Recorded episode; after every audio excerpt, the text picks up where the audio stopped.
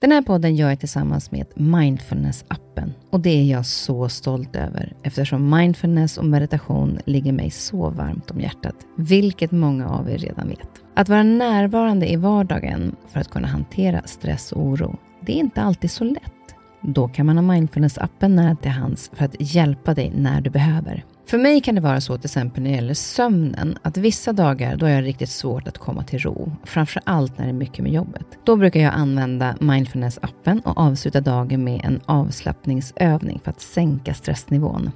Det gör det så mycket lättare för mig att somna sen. Oavsett om du kämpar med sömnlöshet, stress eller bara behöver en stund för dig själv så har Mindfulness-appen verktygen för att hjälpa dig att slappna av och sova bättre. Appen är utformad för att passa in i din livsstil med korta övningar som passar även de hektiska schemana. Som lyssnare till Nyfiken på så får ni 40% rabatt på prenumerationen av Mindfulness-appen. Länk till erbjudandet ja, det hittar ni i poddens Instagram, kaspersen nyfikenpa. Eller så går ni in på themindfulnessapp.com kristin. Välkommen till min podd Nyfiken på. Här får jag chansen att möta människor som jag är nyfiken på utifrån deras historia, kunskap eller erfarenheter. Människor som jag inspireras av och förhoppningsvis kan vi med det inspirera er. Och om ni gillar avsnittet får ni jättegärna dela det så fler får chansen att lyssna och det ger mig också möjligheten att få spridning på podden så att jag kan fortsätta länge att bjuda in människor till roliga och intressanta samtal. Glöm inte att du också kan gå in och prenumerera eller följa podden så missar du inte när avsnittet släpps. Veckans gäst är Amanda Lind, kultur och demokratiminister med ansvar även för idrottsfrågor. Hon växte upp i Norrland med en pappa som var präst och en mamma som var apotekare. Familjen var alltid engagerad i människor och allas lika rättigheter. Jag är nyfiken på hur hennes uppväxt påverkat hennes yrkesval och hur hon som småbarnsmamma med sitt ansvar som minister och dessutom nu under en pandemi som ställer både krav, förväntningar och leverans från olika håll hur får ni ihop vardagen? Jag är också nyfiken på hur hon hanterat det personligen under året som har gått. Att se branscher som hon jobbar för och känner för fara så illa. Och när tror hon att vi kan öppna upp de olika arenorna igen? Det är mycket som jag är nyfiken på i veckans avsnitt. Välkommen Amanda Lind. Tack så mycket. Vad härligt att ha dig här. Ja, men detsamma. Jättefint. Du, det har varit ett intensivt år. Hur är det just nu? Det är fortfarande intensivt. Det känns mm. lite grann som... Ja, men nu börjar vi gå... Nu är det ju ett år sedan ganska precis som de här första publikrestriktionerna kom till. Och först var det ju 500 och sen blev det 50. Och Det var ju väldigt intensiva de här första veckorna när pandemin liksom svepte över Sverige. Jag hade krismöten nästan varje dag. och Mycket handlade om att få ja, men de första krisstöden på plats och också liksom etablera dialog, prata med så väldigt många av mina, eller mina, men de, de, de sektorer, de områden jag är politiskt ansvarig för. I princip alla de blev ju jättehårt drabbade direkt. Idrotten, kulturen, medierna, eh, trossamfunden.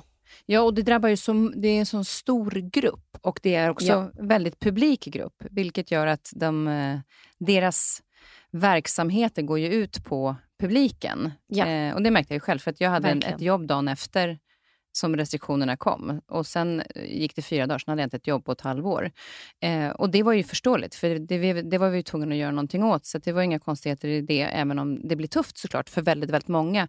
Men eftersom vi inte har varit med om en sån här situation förut, och kanske inte har någon direkt struktur för hur vi ska hantera såna situationer. Hur var första tiden? Ja, men, jo, men det, det, det, den var väldigt intensiv. Och sen att det handlade om flera saker. ju. Eh, dels hantera smittan. En helt, helt nytt virus. Vad vet vi om det? Hur beter det sig? Vad krävs för att stoppa det? Eh, hur, hur allvarligt sjuk blir man av det? Det fanns ju väldigt mycket frågor och det tror jag att alla kände så där i början att, eh, att man hade mycket också personliga funderingar eh, över den här sjukdomen. Men sen också att det var ju så himla många som drabbades ekonomiskt och fortfarande gör det vill jag säga. Eh, och, och så att det som regeringen har gjort och det som vi har gjort med alla de här, så här mångmiljardstöden, vi har aldrig sett något liknande i svensk historia egentligen.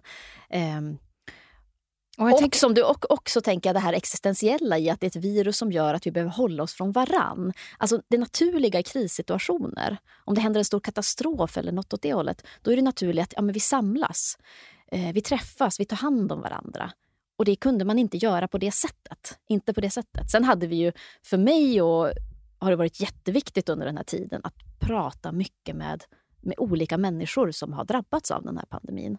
Både lite mer formella möten, vi har ett publikråd där vi pratar med olika verksamheter om hur de, eh, hur de drabbas och pratar och diskuterar lösningar. Men också att bara prata med konstnärer som, som drabbas, författare, skådespelare, idrottare, eh, verksamheter för att både förstå hur det ser ut naturligtvis, men också diskutera liksom framåt. Jo, jag mm. tänker då att ni är många ministrar som, som såklart värnar om er egen grupp. Eh, och så ska alla säga, jag vill få igenom det här som är för, för min grupp. Då blir det ju väldigt många samtidigt som vill stå upp för, för det man är ansvarig för. Hur, eh, samsas kanske jag inte ska säga, men hur går det? För det blir ju alla på en gång. Ja, och förra året så, så var det ju, eftersom nu blir det lite tekniskt kanske här, men vi hade ju den här ordningslagen som, som var det som regeringen kunde använda för att begränsa verksamheter. Och det slog ju jättehårt mot kultur, idrott, civilsamhälle. Nu har vi pandemilagen och restauranglagen och det innebär ju att det är väldigt många verksamheter som är begränsade. Eh, nej men så är det, alla ministrar kommer ju med sina eh, perspektiv, har sina dialoger med sina branscher och sen när det kommer till krispaketen då blir det ytterst förhandlingar mellan ja, först ska vi ministrar komma in till finansministern med våra önskemål och sen blir det budgetförhandlingar mellan partierna. Eh, och det är klart, det, eh, vi har olika prioriteringar. Eh, och det vet jag att min, eh, min stab, mina medarbetare har fått, fått se mig under det här året i både toppar och dalar när man går i liksom, kulvertarna eh, under, under regeringskansliet och eh, svär och gormar. Och det, är, det är väldigt lätt att bli Eh, ja, men det är många gånger jag har varit på mitt kontor och bara känt, alltså, vad fan, eh, när man inte får som man vill fullt ut. Så är det med förhandlingar, så är det med, med politik. Ja, och jag tänker att jag vet att du värnar väldigt mycket om kulturen och de här idrottsfrågorna. Och så får man inte igenom det som de man värnar om. Det blir också en så här känslomässig del i dig, samtidigt som det är en, en yrkesroll så där du ska gå in och kanske inte får vara för känslomässig alla gånger. Hur hanterar man den kombinationen? Eh, nej men det är ibland tufft. Eh, för att jag vet hur varje miljon som vi får igenom i en budgetförhandling innebär kanske att eh, en verksamhet eh, slipper konkurs. Eh, det kan vara en, en person som får behålla sitt jobb. Eller eh, eh liksom, Det handlar om människor. Det handlar om verksamheter som folk har byggt upp. Det är hela livsverk som ju under det här året har har raserats och, eh, och där vi, allt vi gör eh, hjälper och stöttar upp det här. Och det vet jag, vi har räddat mycket jobb. Vi har gjort mycket saker som har stöttat upp. Men det är klart jag hela tiden känner att jag vill göra mer. Eh, vi har ju under det här året ändå presenterat stödpaket som har varit väldigt stora och väldigt viktiga. Och jag är ganska direkt så. Jag funkar jag, då är jag inne på nästa tuva. Då vill jag direkt springa vidare och se vad är nästa sak vi kan göra då för att ändå försöka göra det här lite bättre. Och där är vi ju fortfarande. Jag menar, vi har ju fortfarande publikbegränsningar. Pandemin är ju fortfarande eh, i högsta grad eh, på allvar. Eh, vården är en väldigt tuff situation fortfarande. Många dör och blir allvarligt sjuka. Vi ska komma tillbaka till det lite, lite längre fram. Men jag tänkte vi ska titta lite grann på din, på din bakgrund och hur det kommer sig, liksom din resa fram till eh, politiken. För du växte upp med, med pappa då som präst, mamma apotekare. Mm. Mm. Ja. Eh, och eh, uppifrån Norrland ja. norrländska skogarna. Mm. Hur skulle du beskriva din familj? Ja, men en, eh, jag har väldigt många syskon. Jag har tre syskon som jag växte upp med. Också en, en äldre halvbror som, som jag inte växte upp med, men också hade omkring mig. Eh, väldigt mycket liv och rörelse i familjen många som gjorde saker. Pappa jobbade ju väldigt mycket. Som, som präst är man ju i tjänst hela tiden. Gans, lite likt politiker faktiskt på det sättet.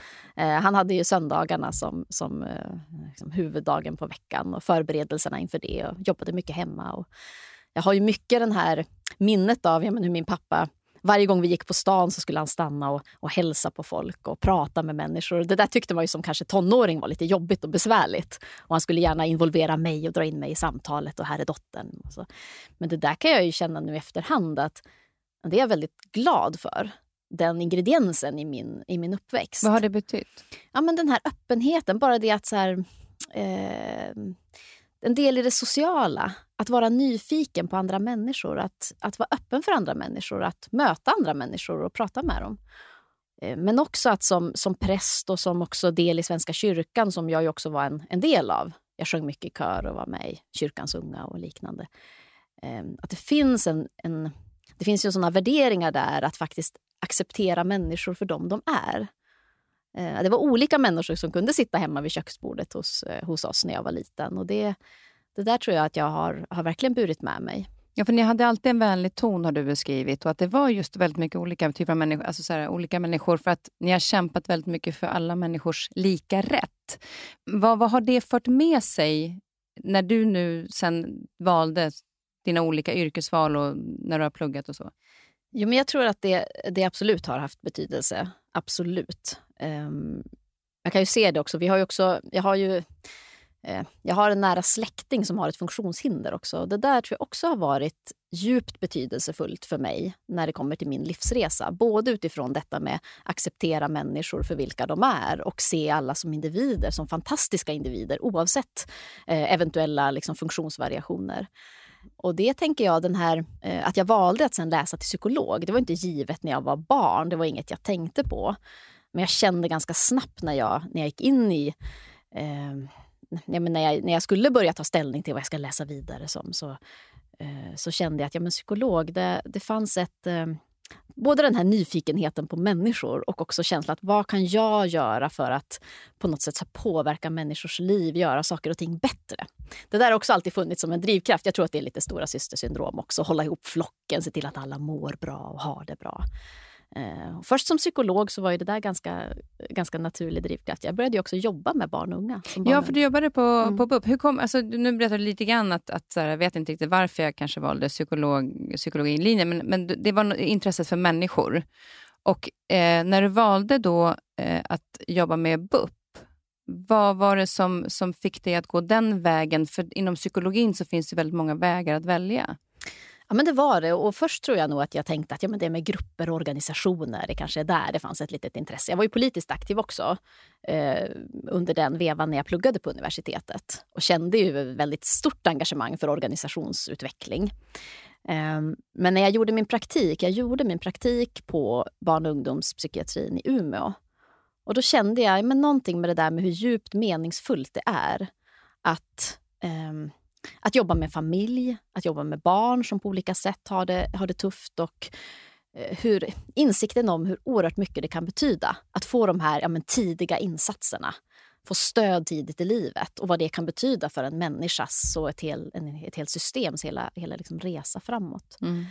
Ehm, så det är nog det. Men sen känner jag ju, jag är ju väldigt nyfiken framåt också naturligtvis. När jag har gjort min eh, politiska värnplikt och är färdig med det så ser jag ju jättemycket fram emot att jobba som psykolog igen.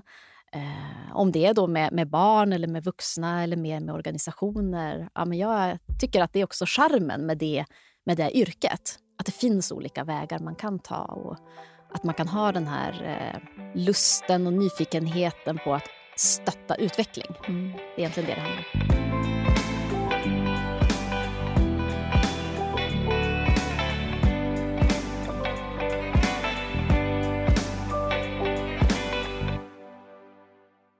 Men, men just det här att du, att du under, under universitetet då började engagera dig politiskt. Vad var, det som vill, vad var det som gjorde att du ville in inom politiken?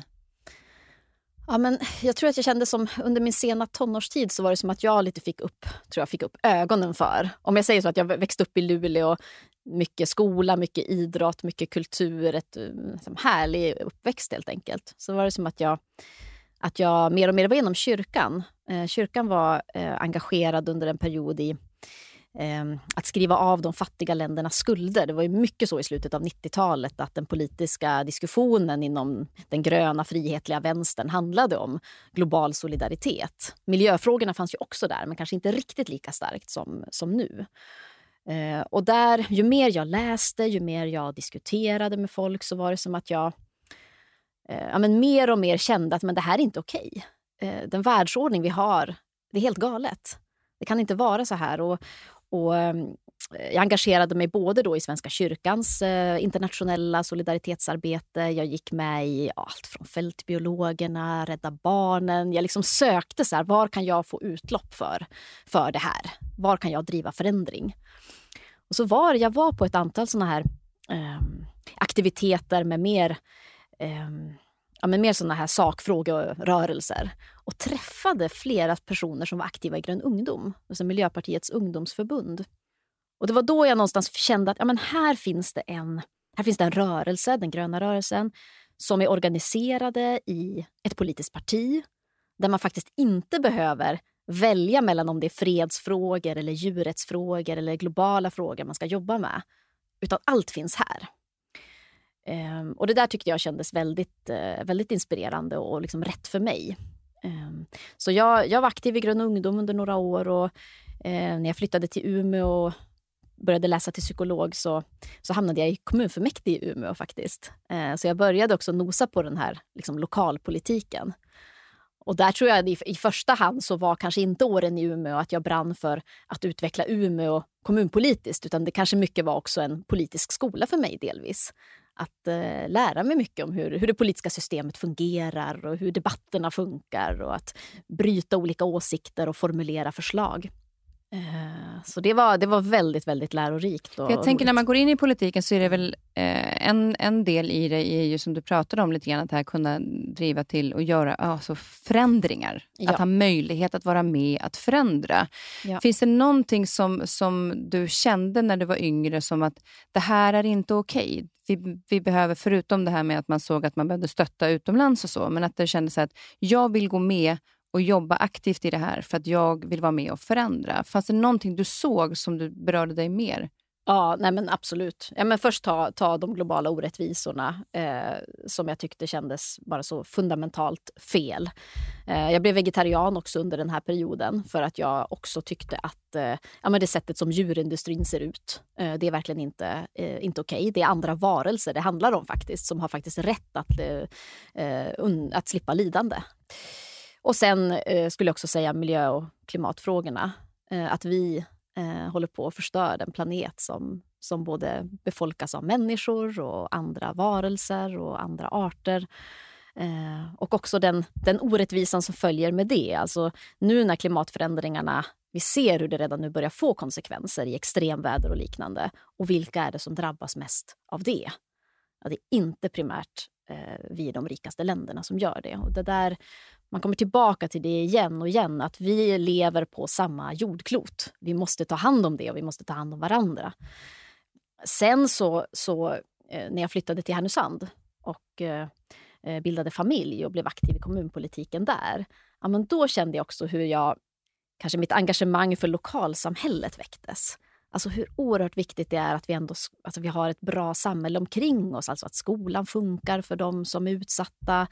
Eh, att vi har, eh, har ett skyddsnät för de som behöver. Att vi, ja, men att vi har ett rikt föreningsliv och kulturliv. För det betyder så mycket för oss människor.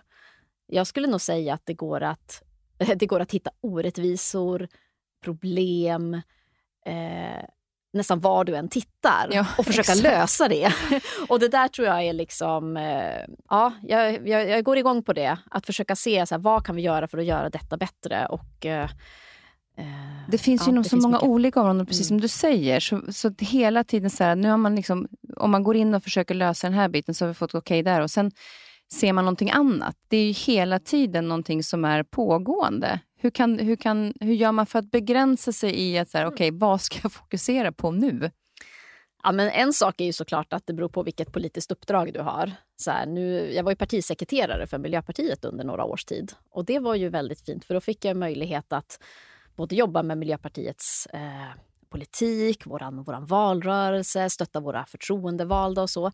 Det var fantastiskt. Men jag kände ju också hela tiden att det jag mest brinner för som person och politiker det är ju att jobba med de, de, de handfasta politiska sakfrågorna. Så därför blev jag jätteglad när jag fick frågan också att eh, få bli kultur och demokratiminister. Mm. Vi ska komma in mm. på det närmare, men jag tänkte lite nyfiken fortfarande på det här med mm. när du då var psykolog och med, med ungdomar och så. Mm. Vad tycker du är viktigast idag om man tittar på hur ungdomar har det, att vi fokuserar på, det ligger inte inom ditt område direkt mer än att det är inom idrottsfrågorna och så. Men vad, vad tycker du personligen är viktigt när man tänker på, när, av den erfarenheten du har ifrån BUP? Mm. Jag skrev faktiskt en, en, en, debattartikel idag som, som ligger i, i, Jag är ansvarig för regeringens ungdomspolitik också. Och det ligger lite mer ja, eh, övergripande. Så här, det, är ju, det handlar ju jättemycket om utbildningspolitiken, om, om vården naturligtvis, om Eh, och om idrott och kultur och möjlighet till självbestämmande. Nej, men jag, jag känner mig orolig för barn och ungas psykiska välmående idag i Sverige. Det är eh, inte minst med pandemin också. faktiskt. Det är alltså gymnasieelever som nu är inne på sin tredje termin av distansarbete. Och Det här vet vi påverkar men inte minst de barn som eh, kanske har det tufft i skolan, kanske har någon diagnos eller tycker att det är svårt överhuvudtaget att bara få ihop det och liksom göra sina läxor och nu ska man sköta allt hemarbete Eh, eller allt på distans. Men vi ser också hur de hö mer högpresterande eleverna drabbas av det här. Alltså, jag tänker för varje, eh, för varje tonåring, så här, varje år är ju så lång period av ens liv när man tittar tillbaka. Eh, i relationer och i upplevelser och också med, tänker jag, med idrott till exempel. Att ha ett helt år där du har kunnat kanske träna lite grann och eh, utomhus och liknande, men inga tävlingar. Inga läger, alltså det här som ger den här motivationen att fortsätta och den här glöden och glädjen. Så här, det är lång tid i en tonårings liv. Och vad ser du att mm. man kan göra för dem då?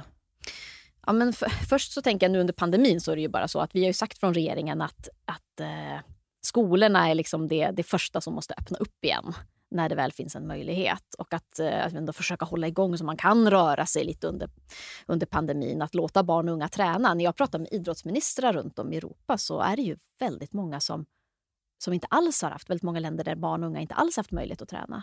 Och de frågar mig, men vad, vad har du, Amanda, använt för argument så att barnen i Sverige ska få idrotta? Och det kan jag säga, jag är ju glad att vi i regeringen och Folkhälsomyndigheten är, är överens om det, att det är viktigt. Men jag tror att vi måste inse det, att det här kommer att ta tid. Det här kommer att ta tid att, att, att återhämta efter pandemin. Det är inte bara ekonomin, det är folkhälsan. Eh, det är alla barn och unga som, som kanske har fått hål i sin utbildning och liknande. Och då jag tror att det också i grunden är en värdering faktiskt att, att, att säga att vad allt, vi, allt vi investerar i våra barns liv, det, det ger någonting framåt. Även om det inte går direkt att mäta, så är det så betydelsefullt. Men vi behöver också ge dem hopp någonstans. Ja. Eh, jag har ju själv en, en, jag har ju två killar, men den ena då är vuxen och den andra går på gymnasiet just mm. nu.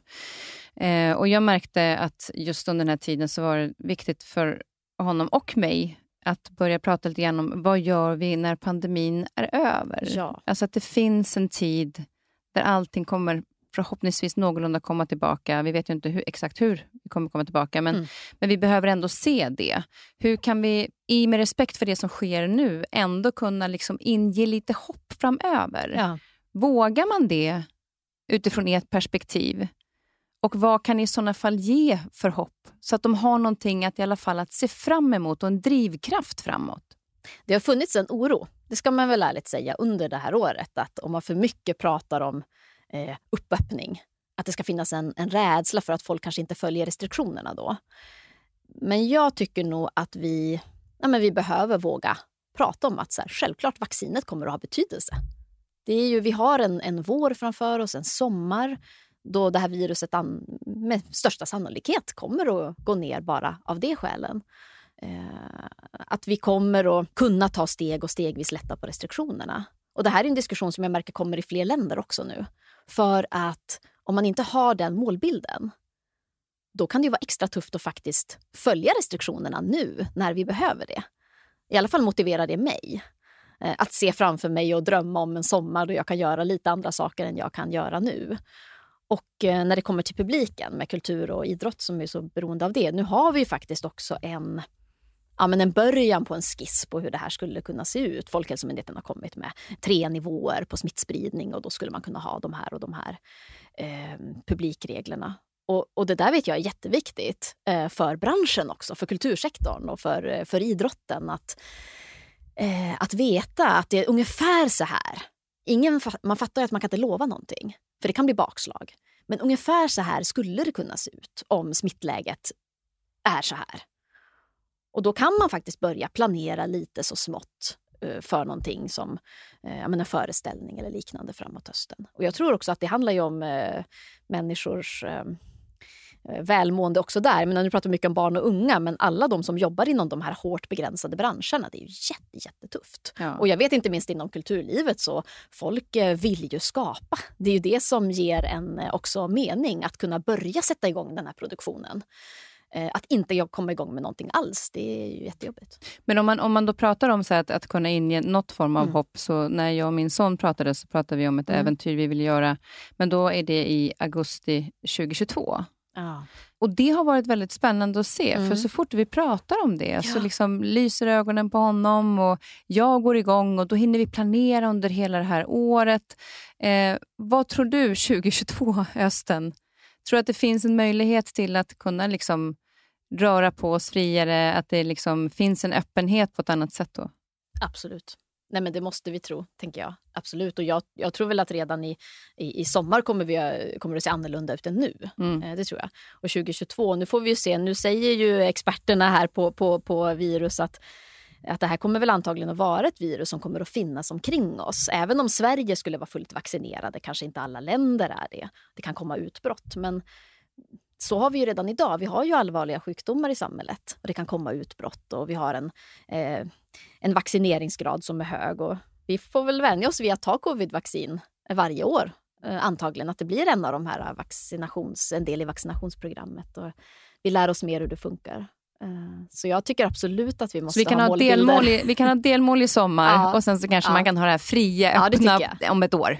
Ja, det tycker jag. Vi måste kunna ha det som målbild i alla fall. Ja. Det tycker jag, vi jag vet när Per Johansson var här, som är för Hudikteatern. Mm. Han, han, var helt, det var, han var här då i september tror jag. Och Han var just det här att jag har inget datum att jobba mot. Alltså att den här Eh, och framförallt de som då sätter upp eh, föreställningar och så. Det krävs ju en del eh, tid innan, vilket jag också tänkte prata om lite längre fram. Men just det att man inte har det här, ja men vi står ut fram till sommaren. Då släpps det. Liksom. Men att någonstans så har vi också full respekt för att är det så att det kommer en ny våg, så finns det också en förståelse för att ja, men då måste vi vara försiktiga, för det har vi ändå lärt oss någonstans. Men att man ändå kan se framåt och det väl det som jag känner att det är viktigt. Ja. Om vi kommer in på lite grann det här med idrotten, för du har ju eh, spelat tennis. Ja, det har jag. Du var rätt duktig också. Ja, men det var jag. Absolut. Jag, jag spelade ju mycket tennis. Jag började väl som ja, nioåring eller något och sen höll jag på till, gymnasie, till gymnasiet eh, och tränade ja, men, tre, fyra gånger i veckan under perioder. Och Det var tävlingar på helgerna och sommarläger. och allt det där. Jag, i, I Luleå där eh, ligger tennishallen eh, 5-6 kilometer utanför stan. Och ofta var det så att jag kunde packa tennistrunken och gå till skolan och hoppa på bussen efteråt. Det är klart, ibland skjutsade ju föräldrarna också oss, men samtidigt de jobbade ju heltid och hade två eh, mina småsyskon att ta hand om också. Eh, så det minns jag att jag åkte ut till tennishallen och kunde sitta där och läsa läxorna och eh, sen träna och sen ta bussen hem. Eh, det var en väldigt, väldigt, väldigt härlig del av min uppväxt eh, att ha idrotten där. Är du en tävlingsmänniska? Ja, men det är jag. Jag får väl erkänna det. Mina barn skrattar åt mig. De tycker det är jättekul att spela spel mot mig och liknande. Hur, de vet är, att, hur är ja, det då? Men de vet, jag försöker ju dölja det så här, men de ser ju att jag blir sur när jag förlorar. och det är härligt. Mina barn är så stora nu så att de klår ju mig i armbrytning och såna saker och det tycker de också är fantastiskt roligt. Ja, du, du har ju både stora och små barn. Ja. Men, men det tycker jag är lite roligt också det här när man är tävlingsmänniska. Jag, eh, när jag växte upp så fick man ju alltid vinna då i familjen för att jag var yngst. Ah. Vilket gjorde att jag blev ju askass eh, dålig. Alltså jag blev ju så dålig förlorare sen för jag var ju så van att jag fick vinna. Och Då tänkte jag att jag ska göra annorlunda med mina barn. Så jag tänkte att man får vara lite tuff och, och visa att, att, man kan torska också. Och Det har gjort att jag har fått höra att jag är en sån otrolig vinnarskalle. Och jag skulle nog säga att jag inte är en, en dålig förlorare, men jag är en väldigt bra vinnare. Jag älskar att vinna, så brukar jag säga.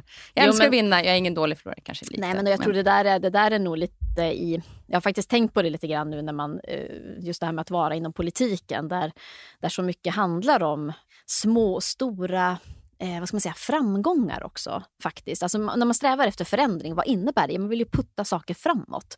Och Det kan ju vara såna här jättelånga processer, så här två, tre år. Och hur tar man sig an det då och orkar? Ja, men det är så här, bryta ner det, ät elefanten bit för bit. Och, eh, och då gäller det ju det här med att också kunna se att så här, det här var faktiskt ett steg framåt. Eh, och lite grann glädjas över det också. Jag kan ju ha lite lätt ibland att så snabbt, som jag sa tidigare, snabbt springa vidare till ja, men vad är nästa strid att ta. Eh, vad är nästa grej att sträva efter? Och Det är väl en del i det här tävlingsinriktade i en också faktiskt. Men är du dålig förlorare också när du inte får igenom det du vill? Eh, jo, men det är klart att det, det är ju tufft. Man får ju tugga i sig att man inte alltid får som man vill. Absolut. Vissa saker sitter i lite längre och att man kan känna efteråt, ja vad var det jag sa? Sådär. Eh, hade ni bara gjort som jag sa, så. Men samtidigt så är det ju också en del i det här att jag menar, man, man, eh, det finns olika perspektiv, olika åsikter och eh, man får försöka bidra med, med, med sina tankar. Men hur gör du då om det är så att du, du, ja, du inte får igenom det du vill och så blir du liksom, den energin du kan känna av att du blir irriterad över det här. Hur kan du, vänder du den energin till någonting positivt då eller går du kvar och är lite långsur för att det där har skett? Nej, jag, och jag tycker att jag hinner inte riktigt gå och vara långsur heller. Utan lite grann är det så att så här, borsta av mig och eh, tanka in det här i eh, energin att fortsätta jobba. Det, det, skulle jag säga att det är, nog, det är nog absolut så. Och där har jag ju också väldigt många eh, ja, kloka medarbetare omkring mig och också ett, eh, ett parti och det där tror jag är rätt viktigt i politiken. Att det är inte så att du är själv och tar en, en, eh, en fight för någonting. Utan att du har med dig ditt, eh, ditt team och, och medarbetare och också som sagt partiet. Eh, man är ju en del av något större. Jag tänkte på det där när man, är en, man pratar om att man är en tävlingsmänniska. Det är ju viktigt för mig. Det är min, en av mina, mina drivkrafter att, att vilja liksom, mm, lyckas och få igenom saker och så. Ehm, men det är också viktigt tror jag där att ja, se den stora bilden. Ja, men den här lilla, lilla striden kanske jag eh, förlorade, men, eh, men vi är på väg någonstans. Och då är det bara att fortsätta. Det finns ju inget annat eh, alternativ. Ja, och du är ju eh, ledare i en grupp, i ett team. Ehm, jag eh, tycker att det är otroligt spännande just det här med ledarskap. Vad skulle du säga är de viktigaste egenskaperna du har som, som ledare? Ja, men jag tror att Eh, jag tror att det är så himla viktigt när man, eh, man jobbar med andra människor att eh, inse att eh, eh, man själv inte är fullkomlig. Man behöver andra. Man har sina styrkor och du kan ju vara... man har sina styrkor och man har definitivt sina svagheter också. Och då är det så himla viktigt att du har ditt team och att också medarbetarna får utrymme. Det låter så lite klyschigt kanske, men jag tycker faktiskt att det är viktigt. Och det är kanske extra viktigt i politiken också. Eh, sen så tycker jag att det är viktigt också att man faktiskt kan ha roligt tillsammans. Även om man, man, eh, att det finns mycket skratt också i korridorerna och i mötena. Och även om det har varit en tuff vecka, många jobbiga besked eller tuffa beslut eller så här hårt arbete. Att man också bara kan, kan garva ihop. Och det hinner ni? Vi försöker ta de tillfällena. Vi, har ett, vi, vi stämmer av varje morgon, jag och mina närmsta medarbetare. Och så här, vad ligger framför oss under dagen? Och Vi brukar försöka hinna summera veckan också. Också för att liksom bryta ner hela de här stora uppgifterna vi har för kulturen och för demokratin och mandatperioden. Det blir så långt. och att försöka faktiskt också titta på vad är våra mål den här veckan? Vad ska vi lyckas med nu? Du, jag tänker på just det, det, när man pratar med dig och ser det jobbet du har som minister och eh, det här året som då har varit väldigt intensivt och så dessutom ser du då det är ju viktigt med, som du vet också som, som uh, håller på med idrott, att återhämtningen är ju viktig. När hinner du med den? Jag har ju en eh, ett och ett halvt årig dotter hemma. Det är min absolut bästa källa för återhämtning, skulle jag säga. Eh, ja, men jag försöker ta tid med henne varje dag. Tid då jag inte samtidigt sitter med mobilen eh, i handen, utan är med henne. Och då är det så... Eh, det blir en sån eh, eh reservationslös närvaro tycker jag, när man är med ett barn i den åldern. Jag satt och tittade på henne i morse när hon åt. Där, och bara, jag sa det till min man, att titta, hon, hon är så närvarande. Hon bara äter. och hon gör det. Hon går in för det. Hon smakar på. Nej, men det, det är någonting som sagt med den här närvaron som barn har. Och blicken. Och, och, och hela tiden händer det saker. Just nu så håller min dotter på att lära sig väldigt mycket nya ord. Hon eh, sätter ihop dem till meningar. Och det där tycker jag är så fint att följa varje dag. Ja, alltså, du var ju, blev ju eh, mamma då och minister typ samtidigt. Alltså, hur, hur klarar du av att kombinera det? För det är ju inte bara bara att bli, bli förälder. Nej, men det är inte det. det är inte det. Och med mina två äldre killar så, eh, så var jag framförallt hemma första året med dem. Eh, och eh, liksom var föräldraledig. Jag pluggade ju faktiskt också, så jag var inte helt föräldraledig. Men, eh, nej, men jag tror så här, vi fick göra annorlunda det här året. Jag kunde inte fortsätta veckopendla. Vi har flyttat ner nu till Järna så att, så att jag ska närmare till jobbet. Inte ska behöva veckopendla. Det var också ett val. Jag vill inte vara borta från familjen eller från, från min dotter flera dagar i veckan. Det sliter på. jag var hemma tror jag, tre och en halv månad jag jobbade lite grann då också, men, men jag var framförallt hemma då. Sen är det min man som har varit föräldraledig. Ja, eh, och det, det är ju också ganska ja. fint att det är så, att den mm. möjligheten finns. Om, ja. Och det är ju upp till eh, varje familjs val att göra vem som är hemma. Ja. men sen ehm. tror jag att det har varit bra för oss att ja, men, min man är ju konstnär, han är egenföretagare. Han, kan också, han är van också med att eh, rodda med familjelivet och också jobba hemma. Och jag gjorde ju det även när jag var eh, med mina äldre killar. Jag var kommunpolitiker i Härnösand och eh, pluggade också under en period när jag fick dem, när de var små. Eh, läste jag fortfarande på psykologprogrammet. Så eh, någonstans har vi, vi har med oss det i vårt, eh, i vårt familjeföretag. Att, liksom, eh, att det finns inga skarpa gränser mellan arbete och fritid. Det kan ju vara en utmaning, men det skapar också ganska mycket flexibilitet ändå. Och Det tycker jag också är viktigt. Alltså Ska vår familj må bra, ska jag må bra, ska våra barn må bra, då måste ju också det funka jobbmässigt för både mig och min man. Och det tycker jag, det försöker jag vara väldigt mån om. att han tar mycket ansvar för hemmet och barnen, så är det. Men när han behöver vara ute och jobba, när han behöver resa iväg, när han behöver gå in i intensiva arbetsperioder, då försöker vi lösa det. Mm. Jag, eh, jag verkligen tycker det är viktigt att inte, inte mitt jobb för mycket begränsar hans. Det är ändå en, en deal vi har som jag tycker är viktig. Jag vet ju också att du är nålbinda. Ja. När gjorde du det senast? ja, alltså nu så här, det har varit, ja, ja, vad var det? Det var ett par somrar sedan faktiskt.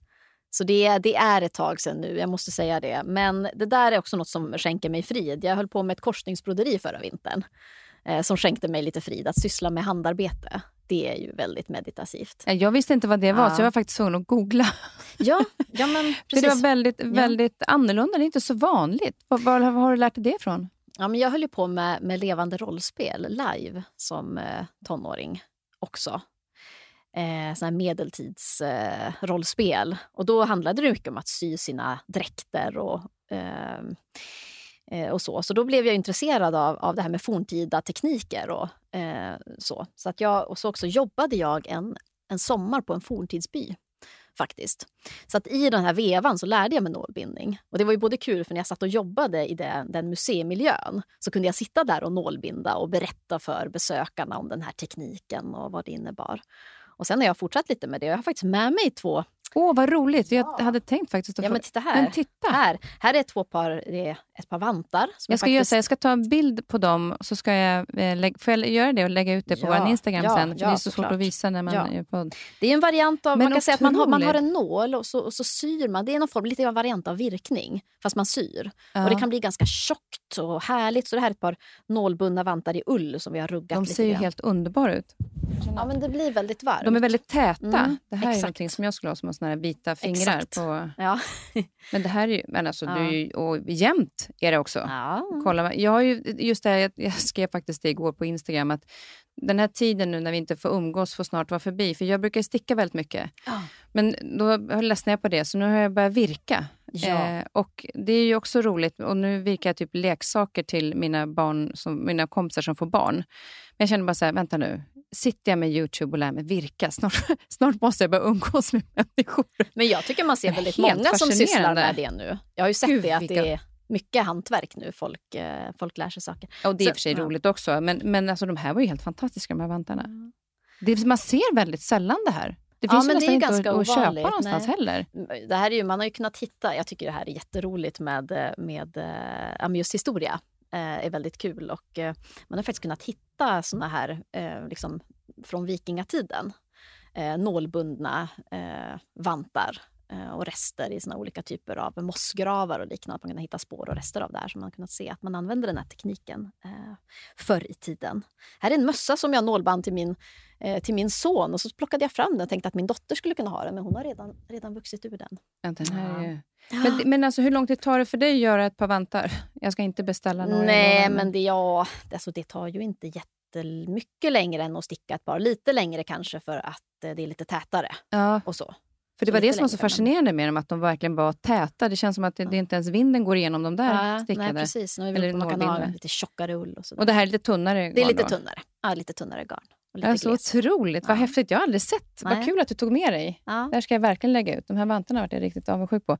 Ja. Om vi kommer tillbaka till det här med din, eh, din idrottande och att du har sett väldigt mycket kring idrottsvärlden och uh, har ansvar då för idrottsfrågor. Vad, vad tycker du att det har betytt för dig att du ändå har varit så pass engagerad i idrotten som ung? Att du har med dig idag när du har, är ansvarig för de här frågorna?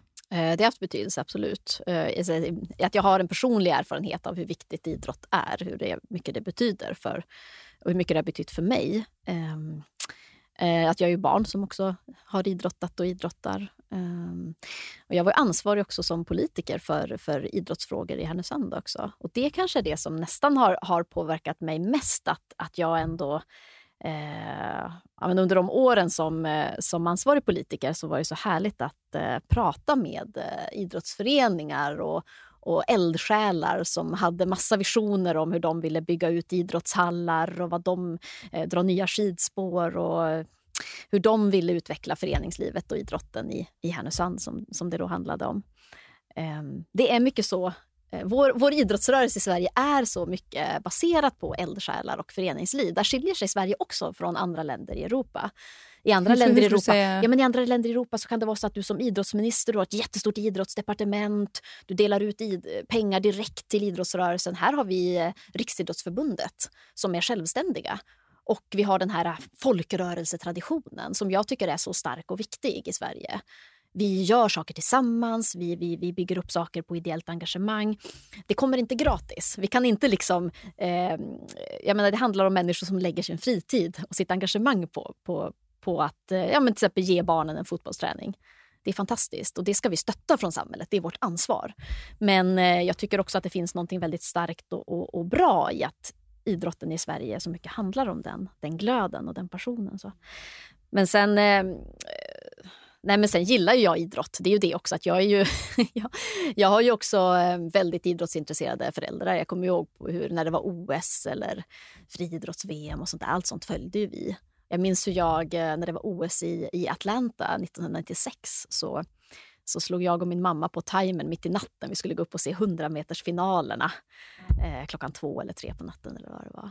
Så, så intresset finns där? Intresset finns det. Jag tittar ju mycket på idrott och det är kanske en av de, ja, men kanske ska inte säga, men kanske en fördom som finns ändå som jag märker runt mig. Att det finns en, en syn eller tro på att jag varken bryr mig om idrott, gillar idrott eller idrottar själv. Eh, och allt det stämmer ju inte. Jag, Varför jag tror du att det har blivit så? Nej, men jag tror att det, om jag ska vara krass så tror jag att det handlar om kanske tre saker. Eh, jag är miljöpartist, eh, jag har den frisyr jag har och jag är kvinna jag kan inte se att det är någonting annat. För pratar man med mig eh, och vet man vad jag gillar att göra när jag är ledig så är ju en sån sak att ja, men idrotta eller titta på idrott på TV. Hur kan du känna kring det, det här med fördomar som, och som ofta dyker upp? Nej, men man får ju bara säga, okay, inse att folk har fördomar. Sen är det väl... Eh, det jag tycker kanske är tråkigt med det, det är ju, det är ju en sak om du frågar, så kan jag berätta. Men det är ju att folk det är en sak att ha fördomar och lite nyfiket undra hur det ligger till. Och en annan sak att förutsätta och sen vräka ut eh, ditt, eh, ditt hat om det på nätet. Det är två olika saker. Det är det här jag brukar säga att antaganden är en lögn tills du vet sanningen. Ja, eller som Skalman. Jag tror inget som jag inte vet.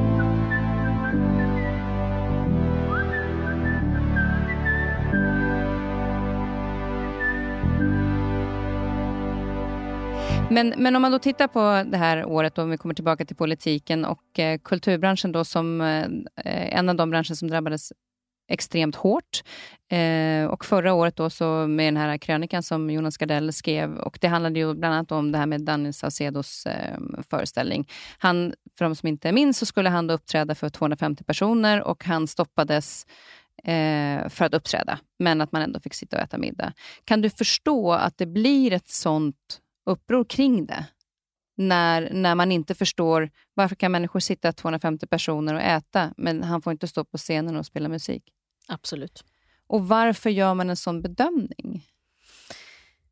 Ja, nej men alltså hela den, hela den, eh, hela förra året så var det ju så att det enda som fanns till buds egentligen för, för, eh, för regeringen när det kom till skarpa åtgärder för pandemihanteringen var ordningslagen som reglerade ja, men typ, eh, publik på både kulturtillställningar, idrott och eh, kyrkor och liknande. Eh, och, och, när man sitter på en restaurang och äter så eh, styr inte, styrs inte det av ordningslagen, men så fort en person ställer sig på scenen, då blir det en allmän sammankomst, då blir det ett uppträdande och då styrdes det av ordningslagen. Och det är klart, det blev väldigt knasigt. Eh, och det var ju en av de eh, ologiskheter med eh, ordningslagen och eh, pandemirestriktionerna som, som verkligen man satte ljuset på förra året och som faktiskt, eh, jag tycker att det var eh, väldigt bra att svenskt kulturliv reagerade. Det säger jag fortfarande. Det finns ju fortfarande många delar i, i, i svensk pandemihantering där restriktionerna slår olika. Um, och där branscher drabbas av dem. Och jag tänker att det måste belysas. Det måste naturligtvis lyftas fram. Så det har jag full förståelse för. Men varför kan man inte i en sån situation, när det ändå är så pass upp och nervänt allting med den här pandemin, att man kan se vad gör det om en person står på scenen och sjunger för de här personerna? Att man säger att det är så mycket annat som vi kan dra restriktioner på i snabba lägen när det gäller det här. Varför är man inte lika snabb i de lägena? Ja, alltså nu, nu fick ju vi sen framåt hösten så blev det en förändring av det här. Eh, den här så kallade då trubadurundantaget som det kallades. Och då var det en period då det var tillåtet igen att, eller då, då, man, då man inte gjorde skillnad på om det var en person på scen eller inte. Eh, förra sommaren så fanns det från, alltså jag säger som det var då så fanns det en väldigt stor osäkerhet på pandemin. Det fanns en väldigt stor obenägenhet från både politiken och från Folkhälsomyndigheten att, så att säga, eh, snabbt ta steg för en lättnad. För man visste inte var pandemin skulle ta vägen. Men redan då jobbade vi med, kan man hitta andra sätt? Måste vi använda ordningslagen eller kan vi ta fram undantag? Det blev undantag och under hösten så blev det en lättnad där. Nu är vi tyvärr tillbaka i ett, ett läge då restriktionerna gäller igen. Och det är väldigt hårdare restriktioner nu. För jag måste säga, jag var, jag var i höstas då och tittade faktiskt just på Dennis Saucedo på Berns. Ja. Och jag kände mig betydligt tryggare på Berns än vad jag gör när jag går ner och handlar på ICA. Även om det står att x antal personer får gå in på ICA, så står det ändå fem pers vid mjölkdisken liksom, och kylen och, och väntar på att ta mjölk. Medan man faktiskt i lokaler och på teatrar kan hålla avstånd på ett väldigt bra sätt. Du kan ha x antal stolar mellan, du kan slussa in dem. Så där, finns det, där kan man nästan känna sig mycket säkrare. Ja, men det finns ju ett arrangörskap. Det är ju arrangörer som, som, som är van, de är ju proffs ja. Eh, på att hantera publik också. Precis. Och vad Absolut. är det som gör att man mm. inte har kunnat titta på det tidigare? Just när det gäller teatrar och, och den typen av arenor där man faktiskt kan hålla den kontrollen. Mycket mer än vad man kan i lokaltrafiken och på matbutiker till exempel. Ja, jag ska säga att eh, i höstas eh, så fick vi till det här undantaget för sittande publik. Det blev ju 300 det landade på. Jag kan ju när jag tittar tillbaka verkligen önska att vi hade haft den här pandemilagen också på plats tidigare. För då hade vi kanske kunnat ta de här stegen lite tidigare. Eh, när det fanns förra sommaren, det var lägre smittspridning. Eh, nu när andra vågen svepte in över Sverige Eh, då innebar ju det att det här 300-undantaget, det hade ju kunnat praktiseras. Jag vet att man, man praktiserade det någon gång i Gävle med symfoniorkestern där, men det hann ju inte användas särskilt mycket. För då kom andra vågen in och så kom gränsen på, på åtta. Eh, nu har vi pandemilagen. Nu finns den. Och nu har vi också reglerat fler verksamheter. Och det vet jag har varit en, tror jag har varit en sak som har liksom stuckit extra mycket i ögonen hos ja, men kulturen, idrotten och liknande. Att, att varför är det bara publiken som är begränsad? Varför begränsar man inte affärer? Varför begränsar man inte köpcentran, inte restauranger? Nu är vi i ett läge då väldigt många verksamheter är begränsade av de här restriktionerna. Och då behöver vi också komma i ett läge då kulturen och idrotten får lite mer möjlighet att verka. Och nu hoppas jag verkligen att 11 april kan, vara, kan bli ett sånt datum då, eh, då smittan möjliggör det.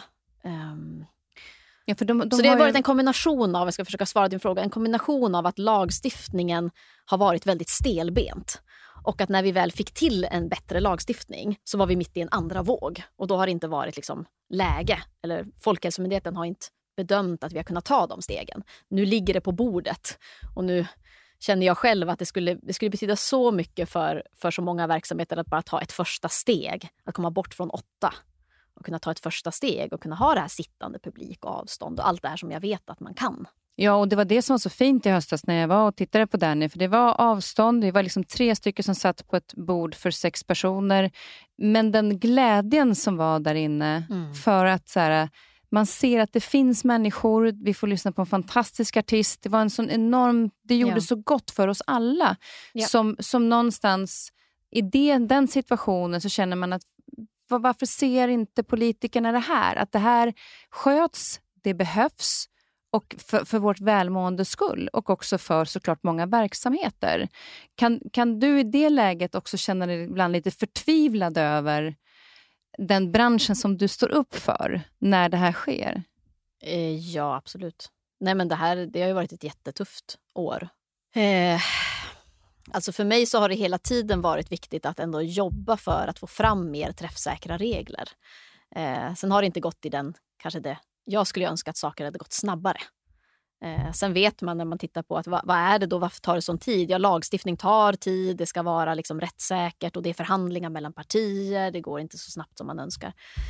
Eh, och sen också att den här smittan, jag tror att alltså när vi var i förra sommaren och inför hösten och när vi hade det här undantaget för sittande publik så tror jag att vi alla såg framför oss att, ja, men att det här året skulle se annorlunda ut när andra vågen kom in gjorde det mig i alla fall väldigt eh, ned, nedslagen. För att vi behövde så väl det här, de här lättnaderna för att också orka med en tuffare period.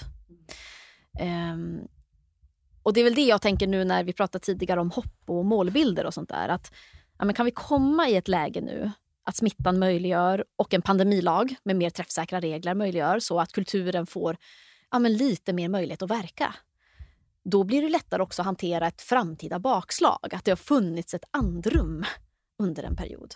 Och Det tänker jag har varit så extra tufft för, för kulturen och idrotten och en del andra verksamheter. Att, att förra året var liksom helt stängt hela året. Ja, då, med, en, med, en liten gått... lucka, med en liten lucka under hösten. Ja, precis. Ja. Men, men, problemet är också med den lilla luckan, då är det ja. de som är verkligen så här standby och kan kliva upp. Men sen är produktioner Nej. för teater och sånt har ju en viss förberedelse med repetitioner och manus och göra ja. allting. Så det är inte så att nu öppnar vi upp och då kan de kliva upp på scenen. Utan de behöver ju också tid för att säg, starta upp till hösten. Exakt. Så finns det en plan till exempel för hösten så att eventuellt teatrar kan jobba för att öppna upp då? Mm. Jo, men det vi, det vi, diskuterar nu, och jag säger så här, det är ju också förhandlingar och inget är klart och så, men det vi, det vi pratar om nu det är liksom tre delar. Det ena det är ju fortsatta krisstöd. Eh, vi har skjutit till ja, nästan 4 miljarder till kulturen och senaste omgången till och med februari. Men så här, restriktionerna finns ju fortfarande. Så här, det behövs mer stöd. Krisstöd för att undvika konkurser. För att få till en, liksom, att behålla så mycket kompetens som möjligt i, i, i kultursektorn. Eh, den andra delen, det är något som också ja, väldigt många inom eh, privatteatrarna och, och, de stora producent, nöjesproducenterna pratar om nu. Något form av garantistöd, kan det vara möjligt? Alltså att säga att om man planerar för att ta emot eh, publik på säg 500 men sen i slutändan kanske det bara kan vara 250. Kan det finnas ett system då som gör att man skulle kunna, vi skulle kunna säga redan innan att då skulle man kunna gå in med stöd för att fylla upp eller kompensera lite grann av det här publiktappet. Då kanske man ändå kan våga sätta igång en produktion om man vet att det finns något sånt. Så det är en sån sak som, som många efterfrågar. Eh, och sen den tredje delen, det är ju som jag pratar om den här eh, scenarietrappan som Folkhälsomyndigheten nu jobbar med och har börjat också delvis lagt fram ett förslag på. Eh, att kunna beskriva utifrån olika smittnivåer vilka restriktioner krävs då? För då kan man, vi kan inte sätta ett datum när det gäller smittan, men vi kan i alla fall få en känsla för att ja, men när smittläget är så här, när så här många är vaccinerade, eh, så kan man tro att det skulle kunna se ut så här. Då kan man få någon form av målbild i alla fall att jobba mot. Eh, så de sakerna är sånt som diskuteras nu. Tror och sen att... vet jag att det är väldigt brådskande för att ska man sätta på en startknapp på en produktion inför i höst. Exakt. Då är de, det är veckor det handlar om. Ja, men tror du att de kommer kunna öppna upp teatrarna till hösten? Jag hoppas det. Mm. Absolut. Eh, jag, jag, väljer, jag, jag tänker att det, vi har en, en, en, vaccination som pågår nu och förhoppningsvis så kommer stora delar av svenska folket att vara vaccinerade. Det är klart det kommer att betyda saker för dödlighet, för allvarligt sjuka, eh, för smittspridningen. Sen är frågan hur mycket det kommer att innebära. Kommer det att vara fulla salonger i höst? Det återstår att se. Och det är ju något som Folkhälsomyndigheten också följer väldigt mycket nu. Hur påverkar smittspridningen av vaccinationerna? Och hur långt kan vi gå i att liksom, lätta restriktioner? Men jag tänker att någon form av verksamhet och öppenhet måste vi ha. Eh, och vi måste ha regler som möjliggör så långt som möjligt för att också kunna dra igång produktioner och våga jobba för detta. Ja, Jag tänker just att man kan ehm. börja med produktionen för sen så är det ju det att det som sker, eh, hantering av publiken, det har vi ju ändå blivit någorlunda vana vid att anpassa sig ja. efter. Ja. Så att bara man vet att vi kan göra en produktion, då kanske man inte drar på den största, mest kostbara. Nej. Men man kan starta Exakt. i alla fall tanken kring en produktion ja. till hösten och sen så jobbar man utifrån säkerheten på plats efter det. Ja, och jag tror, nej men det tror jag. Och jag menar, när jag pratar med eh, ja, privatteatrar eller nöjesproducenter, det är ju ingen som nu drar igång produktioner för liksom fulla arenor. Det är inte, där man, det är inte det man ser framför sig. Men jag tror ju också eh, vi måste också komma ihåg att förutom att det är arbetstillfällen, förutom att det är hopp och, och eh, glöd och att det ger eh, liksom motivation för så många eh, så, så handlar det också om att människor behöver kultur. Ja. Så här, vi behöver upplevelser i våra liv. Och jag kände ju det att jag fick möjligheten i höstas att besöka eh, Ednan. Det var, eh, det var Riksteatern eh, på Orionteatern som spelade den föreställningen. Jag fick se den och det var 50 personer i publiken. Och jag kände själv hur jag nästan, jag nästan började gråta bara sitta och uppleva en föreställning igen vad det betyder. Och för de 50 personerna i den publiken så betyder det någonting. Sen kan inte alla hålla igång och ha föreställningar för 50. Men man kanske kan ha det för, för några hundra. Um, och finns det möjlighet, och jag tänker igen, vi måste ju också vara förberedda för att det kanske går väldigt bra med vaccineringen och att det finns möjligheter att eh, öppna upp mer än vad vi tror också. Så att eh, Ehm, men det ja, men... finns en chans att eh, teatrar och eh, den typen av arenor kan öppna till hösten.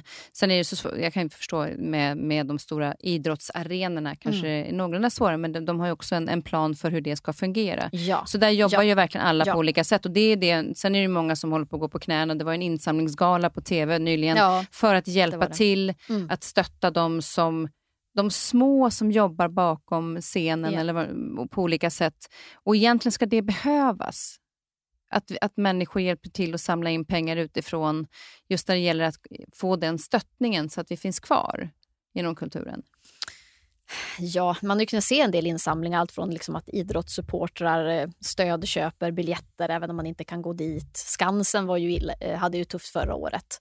Eh, då var det väldigt många som köpte årskort. Och jag tänker att det är samma med kulturen. att folk, folk brinner ju för detta och vill att det ska finnas kvar. Men det är klart att samhällsstöden ska ju egentligen räcka till så långt som möjligt. Nu har nu har vi en hel del stöd. Vi har kunnat rädda en hel del verksamheter från både konkurs och stötta en del verksamhet under pandemin. Ehm, Både genom riktade kulturstöd och också genom företagsstöd. Eh, sänkt trösklarna till a-kassan, ja du känner till allt mm. det här liksom, egenföretagarstödet. Men det är också så väldigt många som faller mellan stolarna. För, för, oss som jobbar med kultur, för oss som jobbar med kulturpolitik så är inte det här något nytt. Men jag tror för, för många inom politiken kanske det har varit lite en ögonöppnare hur många inom kulturen som dels är egenföretagare som inte har särskilt höga inkomster. Så jag har jobbat med konstnärers villkor i flera år och eh, vet om att vi har väldigt mycket att göra när det kommer till trygghetssystemen. För de är inte anpassade till hur ett eh, konstnärligt arbete ser ut. När du får in en, en klumpsumma och du kanske har långa perioder av bara eget arbete och du har absolut inte någon månadslön att prata om och lever med väldigt låga inkomster. Det är folk som säger men, men så här kan det väl inte se ut? Jo, det gör det. Det gör faktiskt det. Så på det sättet har det också varit bra att få så, Ja, men på det sättet så har det... Ja, ja det, det, det kan ju vara en bieffekt av den här pandemin. som jag, Är det något jag hoppas på så kanske det är att arbetet med, med konstnärers villkor eh, går snabbare. Mm. För att folk har fått upp ögonen för det. Men eh,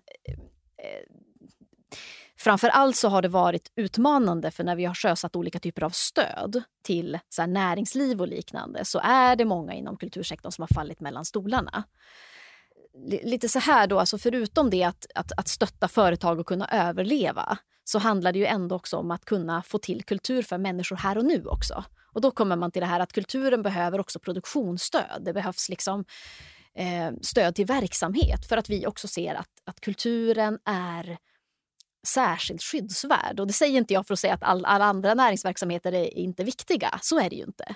Men kulturen fyller en väldigt speciell funktion i vårt samhälle. Och den kanske tas lite för given ibland. För man tänker att det bara är att slå på Spotify, så kommer musiken.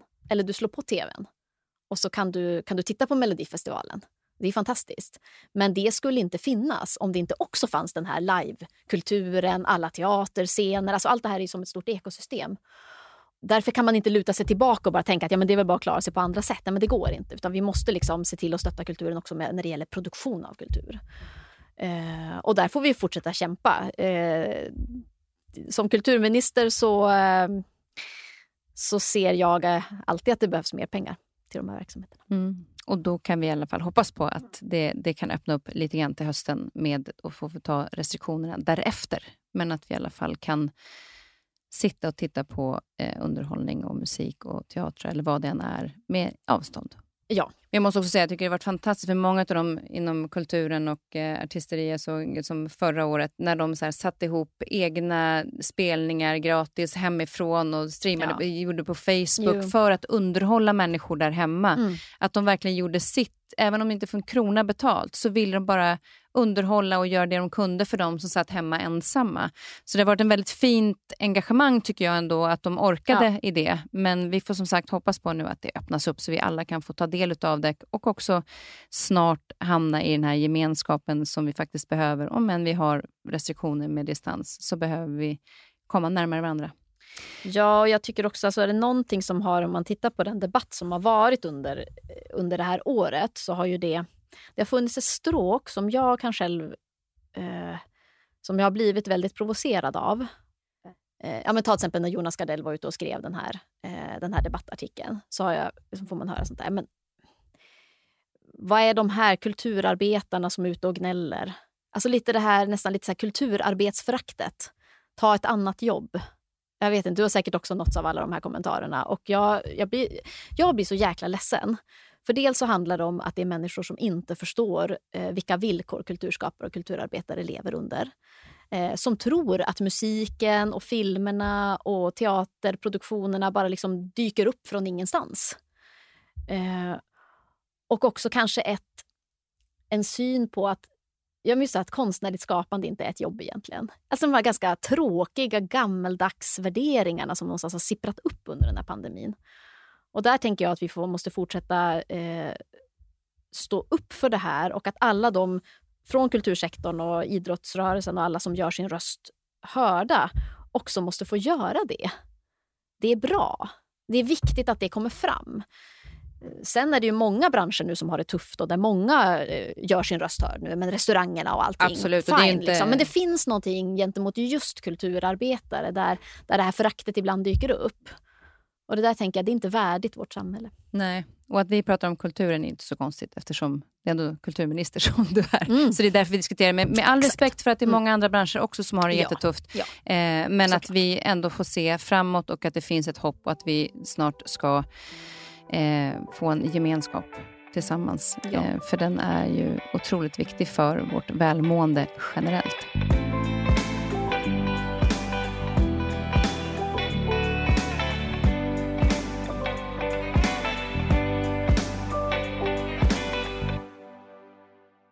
Innan vi avslutar så vill jag höra lite grann vad du är nyfiken på.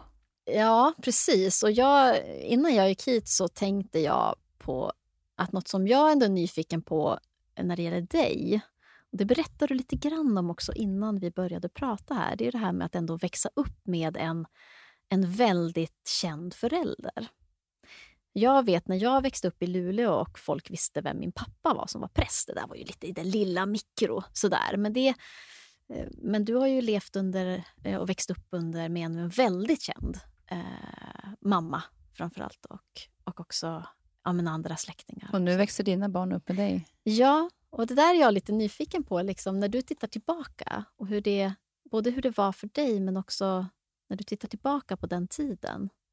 Ja, men jag skulle nog säga att dels så kände jag igen mig i det när du berättade att pappa alltid hälsade på alla människor runt omkring hela tiden. För det gjorde ju min mamma också. Och framförallt när vi var lediga, eller hon var ledig någon dag och vi gick på stan, så eh, stannade hon ju alltid och pratade med folk och de skulle ta kort och sådär. Och då så sa jag att kan inte vi få ha dig för oss själva lite grann? Och då så sa, var hon väldigt noga mm. med att påpeka att det här är bara snälla människor, de, de, alla människor ska mötas med respekt och sådär. Och jag vet att jag ibland gick bakom henne, för då kunde man se när blickarna tittade på henne. Eh, och sen så vände de sig och så såg de mig och då stirrade jag så lite elakt. Så här, titta inte på min mamma. Mm. Eh, för att jag typ ville, och det var inte för att jag ville vara elak, utan det var ju mer för att man ville ha henne för sig själv. Men jag är också tacksam, som du säger, att att jag har den uppväxten. Vilket gör att, och framförallt nu när, har jag fått höra det ännu mer nu sen hon gick bort för tre år sedan, att, att hon kunde möta en människa i 30 sekunder och de har känt sig sedda. Mm. Och Det tycker jag har varit en väldigt fin lärdom kring det. Mm. Sen kan jag absolut gå och fundera på kring vad som har varit jobbigt eller inte. Men jag är inte den, den typen av person. För att jag anser att, och det är liksom mycket tack vare mamma, att vi har fått så otroligt mycket roligt eh, och upplevt så mycket tack vare den personen hon är. Jag säger är, för hon är här i alla fall. Eh, och det jobbet som hon har haft som jag har fått möta så otroligt mycket människor. Så jag tror att inställningen är nog att försöka, tänker jag nu med mina egna barn, att jag förstår att det är jobbigt i en viss period att inte känna, ja, men se mig för den jag är. Alltså, det mm. var en period där jag sa, men ja, jag är Lill-Babs men jag är också Kristin. Mm. Men när jag kom över och hade hittat min identitet, då var jag bara stolt över min familj, för jag har ju fått så mycket med det. Yeah. Det enda som jag var, kunde bli förbannad över, det var ju löpsedlar som inte ah, stämde. Ah, jag var 12 år när jag ringde en journalist första gången wow. och ifrågasatte mm. vad den skrev. För jag kunde inte med den orättvisan och lögnerna som skrevs. Och det kan jag fortfarande inte. För jag tycker att man sprider fasiken inte lögner om man inte vet sanningen. Så, men, men i det stora hela så är jag ju oerhört tacksam över den, den uppväxten i den världen som jag har fått, där människor har varit lika värda. Alltså om, om det har varit alla, alla folk, olika typer av människor just inom den kulturen som jag växte upp i. Så alla klädde sig som man ville, såg ut som man ville och det var liksom gaypar och det var, och det var helt naturligt för mig när jag, för, för 40 år sedan. Mm. För det var tillåtet där. Så för mig har det alltid varit en självklarhet att man får älska vem man vill och se ut som man vill. Jag tyckte snarare att det var så här, när jag kom till mina kompisar, bara, går alla i kostymer? Alltså, har de ingen egen, egen klädsmak? Jag tyckte det var nästan så här, ja. mm. inne i den här boxen, att det var så tråkigt. Och Det var ju dömande från mitt sida, för det behöver inte vara tråkigt. Så att jag, jag skulle nog säga att det som jag försöker ta med mig och, och ge till mina egna barn, med tanke på att du har barn, så, så är det just det här att, att um, se det som vi har fått och se de möjligheterna vi får i den världen vi lever i, istället för att fokusera på det som är jobbigt. Så det, det är nog, eh, jag är oerhört tacksam för den uppväxten jag har fått och framförallt eftersom jag valde den banan själv, att jobba inom en offentlig värld. Eh, så kändisskapet har jag inte, behövt, eh, jag har inte varit intresserad av, utan det blev ju naturligt för jag älskade det här jobbet. När var du, hur gammal var du när du visste att du också själv ville liksom, jobba inom inom den sektorn? Äh, jag började ju spela teater när jag var tio. Just jag var med det. i musikal på Folkanteatern när jag var tio ja. år. Eh, Pippi Långstrump. Det var Siw Malmkvist som spelade huvudrollen. Ja, just och det. Var Pernilla Wahlgren var Annika och ja, det var ja, många, många härliga skådespelare med. Ja, men då smakade du på det och Så också var, fastnade i det. Precis. Jag spelade mm. teater under fem års tid på olika privatteatrar i Stockholm och sen så praktiserade jag på TV eh, från, i skolan. Tror du att det har eh, ja, men underlättat för dig att också eh, se på din uppväxt med en känd förälder med de ögonen också? Att du själv har liksom tagit dig an och är en del av den, eh, den branschen? Eller tror du du skulle ha känt samma om du hade valt en annan livs, eh, livsbana? Ja, det kan det ju vara för att man är kanske inte är intresserad av den världen. Att man vill inte vara i den offentliga världen. Mm. Då är kanske jobbet om du lever i den på ett annat sätt, att du kommer inte ifrån den därför att du är född i den. Mm. Men, men jag tror att det är ett förhållningssätt ja. eh, från början och från familjen. Att hur du förhåller dig till dina yrkesval. För mamma var en självklarhet att gör vad du vill, bara du är lycklig. Mm. Jag älskar dig oavsett vad du gör. Ja. Eh, men vi är den här familjen och vi står upp för den familjen vi är. Och Det har varit väldigt viktigt hela tiden. Men, men för mig så var det många gånger, och det är som många säger, att, att eh, var det lättare för er för att ni var kändisbarn att komma in i den här branschen? Och Jag kan säga att absolut visste vi ju det här nätverkandet som är väldigt populärt idag, att man ska hjälpa varandra och möta människor, så öppnades det ju dörrar. Men det var nästan svårare för oss att bli accepterade, för att man vågade inte satsa på oss. Och Det var en regissör, mm. Staffan Götestam, som sa att vi har ögonen mycket hårdare på er som är kändisbarn, för ni kommer få skit om inte ni presterar. Så därför värnar vi om att vi verkligen vara säkra på att ni kan. Så det är ju både och det där. Men svar på den frågan, eftersom jag har valt den branschen själv, och jag vet ju inget annat. Det här är ju ett normalt liv för mig. Många tycker att det här är inte är en normal familj, men jag tycker att den är supernormal. Om man ska se det perspektivet. Ja. Alltså det, det, det är nog förhållningssätt tror jag, från eh, mamma som eh, har gjort att, att jag har en positiv syn på det. Jag så det, det, här det känns som ett oerhört bra råd. Ja, viktigt också. Jag märker för, för eh, nu, ja, en av mina söner, som, apropå det du sa om löpsedlar. Mm. Och det där har jag, jag märkte det här för några månader sedan. Vi pratade rätt mycket om det när det skrevs och sades lite saker. Och, och också när det kom väldigt mycket så skriverier om hot och hat och liknande. Och då märkte jag det, hur lite olika de reagerade, mina tonårssöner. En bara så här, äh, men bryr inte om det där. Och den andra, han blev så himla arg. Mm. Jag tänkte på det, den här ilskan. Det var nästan så att han skulle kunna skriva en insändare eller någonting anonymiserat. Liksom, ja, och det är, liksom lite, det, är lite, det är klart att man, framförallt som kanske minister, att det blir mycket kritik och det är nästan det mer än att ni får ros ibland, kan det kännas som. Eh, för att vi förväntar oss mycket av er, såklart. Men det som är så ogenomtänkt många gånger kan jag tycka med löpsedlar och eh, när det finns barn i familjen, det är ju att de är i höjden på barnens ögon. Det är stora bokstäver, så att det är jättelätt att läsa för de som precis läser. Så det är ju det första barnen ser i de här stora feta rubrikerna, inte texten bakom. Och Det kan jag tycka är synd ibland när man inte har mer respekt när det finns barn i bilden man ska ha respekt för alla människor, just men, men ja, just, just att det, det blir väldigt ja, påtagligt ja, för barn att se det. Och de, ser, de läser inte hela texten i tidningen. Nej. Men de ser det Men det där har jag tänkt på också, att det ger ju verkligen en möjlighet att ta de här samtalen med barnen också faktiskt. Om just vad som är ja, men, åsiktsskillnader, vad som är kritik, vad som är helt rimligt och vad som är över gränsen. Och var går den där gränsen också? Och det där tänker jag jättemycket på med hela den digitala världen och, och vad barnen är ute och ser och hur, mycket, hur lättillgängligt det är eh, allt, som, allt som skrivs och, och sägs. Och, eh, det där tycker jag är ja, men det känns som en väldigt viktig uppgift. Kanske extra viktig när man är en offentlig person, men jag tänker att det är en viktig, viktig grej för alla föräldrar att ta den diskussionen. Ja, för det kommer ju alltid dyka upp, det kommer alltid dyka upp. Eh, alltså, att människor är arga eller vad det än, ja. vad det än är. Det, ja. som, det som är väldigt påtagligt är också att det finns en sårbar människa som står där bakom och det är att se mamma ledsen ja. för sådana rubriker, eh, det är det som gör mest ont. Vad andra människor säger Nej. har inte påverkat mig så mycket. Men att se mamma sårad, men resa sig och gå ut och torka tårarna och stå där på scenen igen, det har varit en... Eh, det är det man nog har fått jobba med mest, tror jag. Tack för att du svarade på min nyfikenhet. Ja, tack. Eh, innan vi avslutar så ska du få berätta, du har valt en, en eh, låt som vi ska avsluta med. Lite härligt nu på våren att du har valt en, en uh, vinterlåt. Ja, men verkligen. Och det är ju en eh, låt av eh, Sofia Karlsson. Och hon, hon är, är ju en... Ja, hon är, hon är helt eh, underbar. Och jag, jag, jag, lyssnar väldigt mycket på svenskt. Eh, på svensk både visa och folkmusik. Eh, musikal också ibland. Eh, och just, eh, ja, men just Sofia, det kan vara så att när jag verkligen, när jag, när jag, eh, jag går i perioder. Jag kan lyssna på en artist och gå runt och lyssna på samma låtar och samma artist i, i veckor ibland.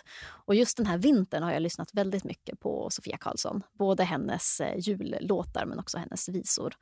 Och eh, den här låten vi ska få lyssna på nu den heter Julvisa i Finnmarken. Jag tycker den är fin för den har en liten vinterton och jag tänkte på den att den den ger någonstans en litet kanske en hopp om eh, lite islossning och våren som kommer nu på alla möjliga sätt till oss efter den här ganska tuffa vintern. Tack snälla och tack för att du kom hit. Tack. Så spelar vi julvisa i Finnmarken med Sofia Karlsson. Och så fikar vi. Ja. Lite kanelbullar och kaffe på det här. Ja. Före den vinande Norden och vintern för den grånande morgonens stjärna klar Nästa vecka träffar vi den kvinnliga entreprenören Jennifer Jansch. Fram till hon var i 40-årsåldern så jobbade hon inom modebranschen, främst som stylist. Men då bestämde hon sig för att starta eget.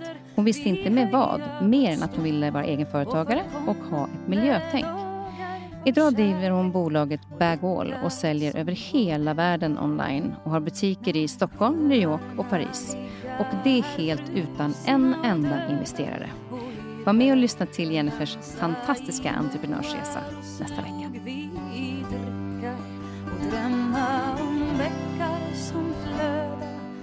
Minna oss